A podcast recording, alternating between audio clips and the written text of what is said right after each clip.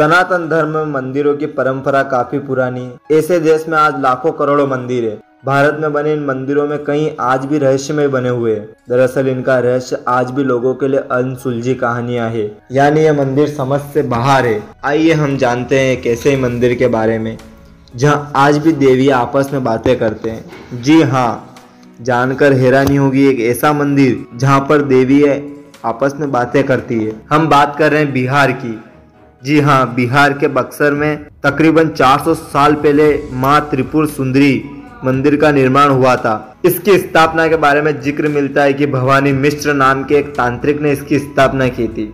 इस मंदिर में प्रवेश करते ही आपको एक अलग तरह की शक्ति का आभास हो जाएगा। लेकिन मध्य रात्रि में मंदिर परिसर से आवाज़ें आने शुरू हो जाती है। कहा जाता है कि ये आवाज़ें देवी माँ की प्रतिमाओं के आपस में बात करने से आती है। आसपास के लोगों को ये भी आवाज़ें साफ़ साफ़ सुनाई देती है। मंदिर से आने वाले आवाज़ पर कई वैज्ञानिक ने अध्ययन किया, लेकिन परिणाम निराश ही हाथ आई। फ़िलहाल वैज्ञानिकों ने यह भी मान लिया है कि कुछ तो है जो मंदिर में आवाज़ आती है।